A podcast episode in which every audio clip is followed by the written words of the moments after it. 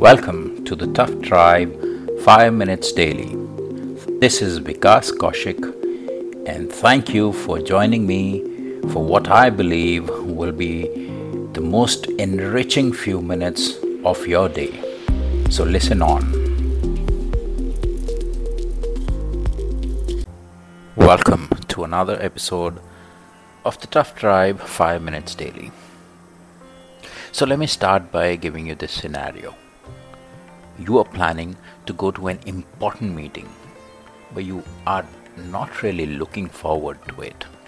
You expect some people there will undermine you by ignoring your points or will try to take credit for your ideas. You mentally rehearse the event for days, imagining your own and the other people's body language you see yourself looking uncomfortable as you summon up the courage to offer your contribution. You see the conspiratorial looks they share with each other while you are speaking. You see their eyes roll as you present your argument. You feel the pressure of the awkward silences and hear your own thoughts bouncing around your brain so unfair. I'm rubbish. They don't respect me. Smug know it alls. What chance have I got? These are the thoughts that are, that are bouncing around in your brain. The map of the world you have constructed in your mind predicts the outcome. On the day you tentatively sidle into the meeting and sit quietly, building up nervous anxiety. Your heart beating faster and your mouth dry until it's your turn to speak. Then you speak hesitantly and mumble and rush through your points. You have sabotaged your chance to make a good impression. How about creating a different map of the world for this meeting? Mentally rehearse it so that you see yourself relaxed and enjoying the meeting. You are sure of your message and the important points within it. You're standing tall and looking confident. In your mind's eye, you shrink the picture of your colleagues so that they lose their dominance. You see yourself shine as you communicate, smiling with self assurance and a hint of charisma. The words bouncing around in your head are clarity, rapport, determination, powerful message, and confidence. This, my friends, is called reframing, and reframing is never an easy task when it when when the stakes are high especially when anxiety and self doubt are present. The good news is that the more you practice, the easier it gets and the better you will perform. And also remember, like you have your maps, other people have maps too.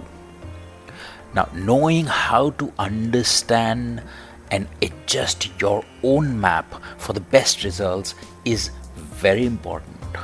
But nothing will help you be more successful and popular than being able to tune into other people's maps and see things the way other people see them. This is the secret of getting on with others. You don't have to agree with other people all the time. You don't even have to like them or be their friend. But you do need to understand their viewpoint if you are going to communicate your ideas and influence them. As you know, it's unlikely that you will suddenly change their opinion, but you may be able to make them a little more open to your input especially if they sense that you acknowledge and respect their perspective. As, as Stephen Covey explains in his seminal work on personal development, uh, which goes by the name The Seven Habits of Highly Effective People, we need to try to understand other people before we can expect them to understand us. We all want to be understood and appreciated as the unique and, and special people we are. The secret is to put aside that need and pay attention to the other person we are communicating with. This requires really intense listening and letting them know that you have a genuine interest in them, that your own views and needs come second.